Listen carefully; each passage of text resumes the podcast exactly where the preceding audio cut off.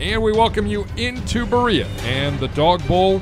We are 8 weeks in to the 2019 Cleveland Browns football season, and unfortunately, not exactly the start or the first half that I think many of us thought would be coming our way. I'm Jason Gibbs. Next to me is Andrew Gribble. To the right of me, John Greco, former Cleveland Browns offensive lineman. And guys, definitely a disappointing start to the 2019 season, but the good news is still plenty of football left. There were some good things in the Denver game, but some things still that you need to work on and figure out here as we get ready for the Buffalo Bills. Yeah, if you would have told me before the game that the team would only commit 5 penalties, I think 0 on offense the entire game, no turnovers, and the fact that they outgained the Broncos, I mean, there were some more. You would have 11 more minutes of time of possession. I mean, it just had all the stats were in your favor to win that game, and yet here you are on the losing end because it was the red zone issues over and over again. And I remember telling Nick during the game, my least favorite situation for this Browns team right now is first and goal at the 9-yard line. Like I'm good with like first and goal at the 2 or 3 because I think you can just pound it away with Chubb. But it's like when they're in that zone, it's just like the offense kind of shuts down a little bit. Everything gets a little too clogged, and it's just been too much to overcome. And when you can't cash in those opportunities against a team like Denver, you're going to come out in the losing end because they're a good red zone defense team to begin with.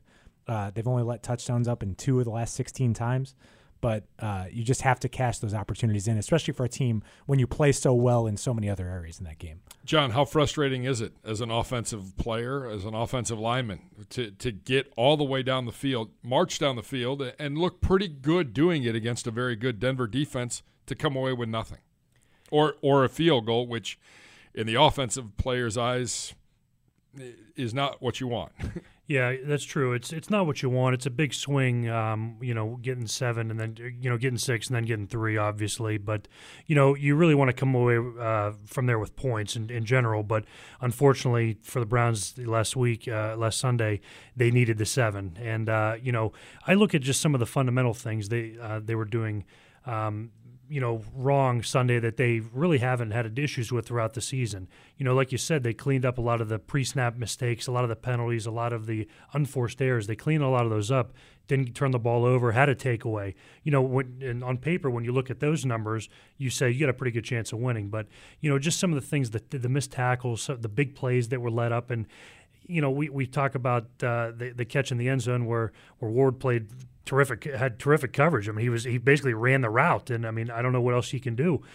Just a great throw and catch. So it's just some of those things that went Denver's way, the big plays and on the Browns end, missed tackling, and then just coming up short in the red zone on multiple chances. And really when you had a turnover, flip the field position, really had a chance to take some of the momentum away. Not capitalizing with a touchdown, it set them back. Yeah, the Browns defense, it's crazy too because those bad plays, they played pretty well too, but the Broncos had more than half their yards on 4 plays. Yep. Yeah. The 75-yarder to Font, 40-yard run by Lindsey, 30-yard run, and then the touchdown catch by Sutton. I mean, that's more than half of their yards. Yeah, I mean, and if you look at it. Pretty much do what you want. Right, and if you look at it, I mean, I think the Browns had 70-some total plays to Denver's 40-some. Yep. And, if you're winning the game and only running 40 offensive plays, your guys are rested. You're waking up today, yesterday and today, and you're like, man, my body feels pretty good. So that's the thing. It was just one of those things that, they're playing well and let up those big gashes, and unfortunately they were for, big plays. Defensively, we talked about it a little bit, but – not really a lot of red zone opportunities for Denver. It came in the form of big plays and chunk plays, and I think that's got to be very frustrating to Steve Wilks and that defensive staff as they get ready for Buffalo and look at the tape from last week. Burned on some plays that we haven't seen them get exposed by all season long, and on that day, it just happened to be the case. Yeah, I think the thing that even the big plays early in the game, you could have overcome those. The one that hurt the most is just giving up a 95-yard drive. I mean, that was the reason you went for it on 4th and goal, because you knew ultimately at the end you're pinning a first-time quarterback inside his own 5-yard line, and you're putting your defense out there, and you're thinking, worst-case scenario, we get the ball back at midfield and have to do this over again.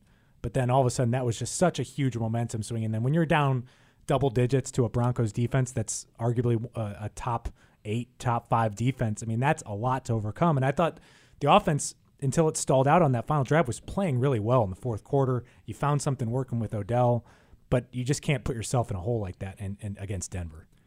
Yeah, absolutely, and especially when you get in a hole like that, and it seems like this offense right now is built and having success on running the ball, and it's hard to stick to that game plan when you're playing from behind and needing, you know, multiple scores to stay in the game. You have to get away from that and kind of get into an area where not as comfortable and trying to force things. And not saying they did that, but, you know, you're really getting off your game plan, playing from behind and having to, you know, score quick in the fourth quarter. Offensive line, Greg Robinson back in at left tackle after being not suspended but taken out of the lineup for one game. Wyatt Teller making his debut at right guard after getting some snaps the week before in the New England game. A little more consistency from the offensive line, a lot less penalties. Still a lot of things, though, to work on, John. Yeah, absolutely, and they know that, and you know, they're working hard all this week to you know, deal with the issues that the Bills are going to present. But I think with consistency and building their chemistry, you know, coaches always say, regardless of talent, regardless of who's drafted where, who's signed where, they're going to try to put the best five guys that give the Browns offense the best chance to score. And maybe they think they've found that, and I think moving forward, you know, providing this group, this five, the opportunity to showcase that and work together in the second half of the year, and, you know, hopefully it works out. From my amateur eye, and you can correct me on this, it seemed like the mistakes that were made were maybe more communication-based. It wasn't like these guys were getting overpowered or outworked. I know Derek Wolfe, I think, gave Wyatt Teller some problems, but it looked like the plays that the Broncos made were maybe just kind of communication stuff and not that they were just physically overmatched or anything like that. I would agree with that. I didn't see anybody that was like, oh, this guy doesn't belong out here. He's just getting beat. He can't block anyone. I would agree with that. Like you said, I think it just takes time, takes reps, and, you know, you can practice all week all you want and try to get the quality reps you can, but it really comes on Sunday. You really get that in-game experience on Sundays. So you hope that those guys learn quick and that the transition is as seamless as possible. And moving forward, hopefully they figure that out. Again, a lot of talent on the football field for the Brown and Orange. Some mistakes put themselves in a hole, and yet at the end of the game still found themselves with an opportunity to take the lead and ultimately win this game.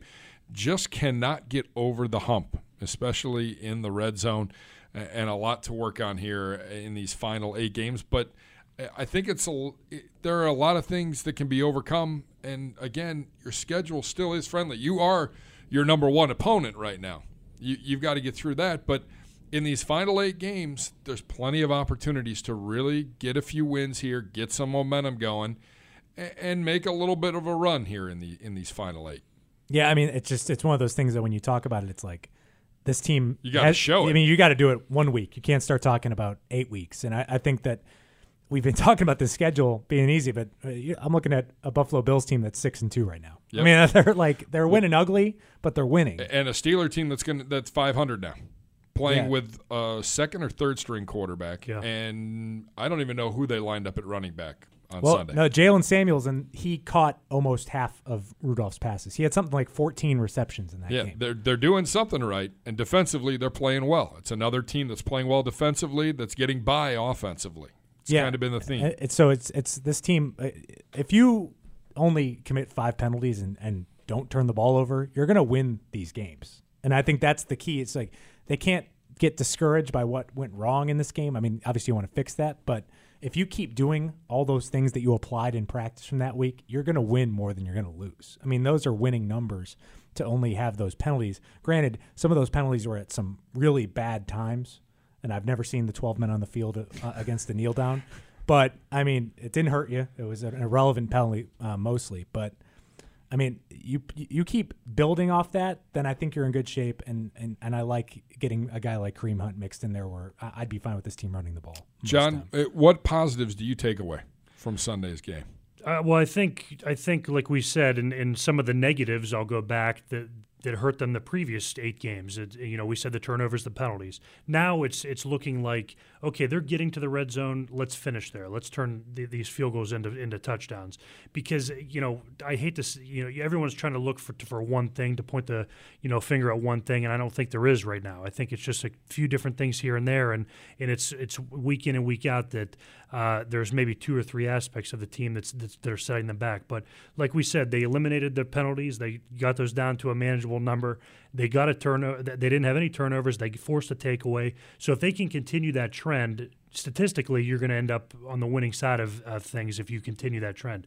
You know, if they can just kind of stick to their game plan, feature Nick Chubb, Kareem Hunt comes back, you know, you could take some of the load off of Nick Chubb and give Kareem the ball and maybe throw to him on third down and just really make the defense defend more things, give them more things to think about, and then those big plays to Jarvis, to Odell are going to open up, and you know hopefully we can incorporate the tight ends in the red zone and really try to get these touchdowns going. How much of a detriment was it? You know, when Seals-Jones goes down, I mean, you got Carlson up on the roster and he's playing some meaningful snaps, but a week ago he was on your practice squad. It doesn't leave a whole lot there at the tight end position outside of Demetrius Harris. And see, I thought the guy that was missed was Farrell Brown this week. I think that he's in there for blocking, and I think that you have a good run blocking offensive line, but I think he was a key piece that was maybe missing in there, and you didn't run the ball on the same level that you have before. I think you come into the game leading the league in yards per carry. That when you go under 4 yards for the game, I think he was missed, and hopefully he can be back, because I think all those guys can catch the ball. I think Farrell's the one that got on this team because he's a good blocker. Yeah, well, I agree, and then that allows you to do things formationally, to leave him in, you know, at the line of scrimmage and block for Nick Chubb. All right, so we look ahead to the Buffalo Bills. You mentioned it, Gribbs. Right now, two-loss team that would put them among the top four teams. Right now, they'd be a wild card because, well, you're in the same division as the Patriots, and that's what you play for every year as opposed to winning the division. But still a very, very good football team, especially on the defensive side of the ball. Yeah, and it's not really filled with a ton of big names or anything like that. They've got just good, solid players, and they're winning the games they have to. Again, their schedule has been very favorable. But they've taken care of business against all the teams that they're supposed to beat. The only time they've really looked bad was against the Eagles. That was the only game that they've really played poorly. I thought they hung with the Patriots and played pretty well in that game, but that's a team where, if we're talking about the difference between the Browns and the Bills right now, I think the Browns have more talent. The Browns have had the tougher schedule, but the Bills have clearly established knowing how to win, and I think that's something that the Browns are still trying to figure out. Yeah, I agree. They've found ways to win those games, whether it's create a, you know, turnover late in the game, or make a big play, or not let up a big long touchdown. They've just found ways to win the game, whether it's a big pass, a big run, stopping a team, holding them to a field goal in the red zone, maybe knocking the team out of field goal position and forcing a punt. So they found little ways throughout the game in critical situations and spots that's allowing them to be 6-2. I'll just ask you: is that something you know a team has, or it doesn't? I mean, how do you, does it click at some point, like from your experience? I think you mean when you're scouting the other team? No, when you're on a team, yeah, that just has that ability, that knack. I mean, is that something you can feel within a team? I think so, for sure. There's kind of an energy around when you may show up to a game and you say, okay, we're just struggling offensively for whatever reason. You know, we're not running the ball like we have been this whole year. And then you say, you know, look at our defense right now, man. You're talking to each other on the sidelines. You're like, man, they showed up today. They're playing. They're getting the ball for us. They're forcing punts. We got to hold our end up of the bargain. So it just kind of gives a spark, and that's when you need, whether it's a big hit on special teams on a coverage team, or a nice big return that sparks the offense to come out, or a pick, or a forced fumble, or a long pass on the offense to get a big chunk play. You know, you play complementary team football, and I think that really helps. You're 2-6. As a former player, what are the guys in the locker room thinking? You know, there's still 8 games to play, but now a lot has to happen for you to even think about making the playoffs. What's the mindset you have to have as a player here? And not just the last 8 games, but Sunday. You know, you put everything that has already happened behind you. You can't – that not, you know, worrying about what happened this first 2 months, 3 months, none of that matters anymore. Everything matters what happens this Sunday against the Buffalo Bills. You do everything you can to go 1-0 this weekend, and I know I've said that last week. So they have to approach each game as like a mini season. I don't care what we have to do, we have to win the game. Or do we have to rely on pass heavy? Let's do it. Let's score any way we can. Do we have to do more trick plays? Do we have to run the ball more? Do we have to run the ball less? Do we have to kick? You know, whatever. You do anything you can to try to win the game. You can't worry about statistics moving forward. What's our probability? What's our chance? Because you don't have any probability if you don't win this Sunday. If you do, then let's worry about the next week, next Thursday. So I think you just kind of take things into perspective, look at, you know, kind of look things through a short lens, say we have the Bills coming in town this weekend, let's get a win. Anything in terms of not that you're looking ahead to the next opponent, but it is a quick turnaround with a game on Thursday night against a division rival and the start of 5 division games coming up in your last 7. So do you have to start preparing in addition to preparing for Buffalo? Are you starting to watch film? Are you starting to get ready for Pittsburgh as well, or is it just totally getting ready for Buffalo here? Right now, it's strictly Buffalo. You can't look ahead. When you start doing that, I'm sure the guys that are, you know, scouting and watching the tape and doing the breakdowns and the cut-ups, they're working ahead. But as a player, you have, you know, eat one plate at a time at the buffet. So you worry about the Bills this week and then move on. But with that being said, I think every player is different. For me, later in my career, I like those short weeks, those Thursday games, because generally there were a lot of walkthroughs.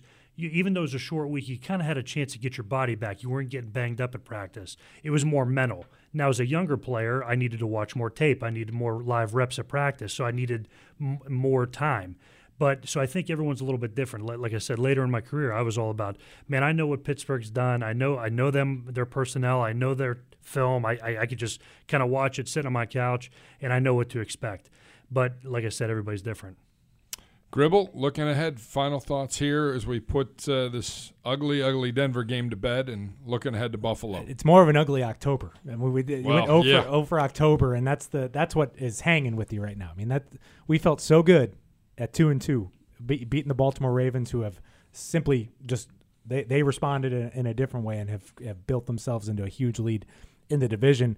But just take care of business. You have 3 home games in a row. No, not many teams get gifted that kind of set of games at home.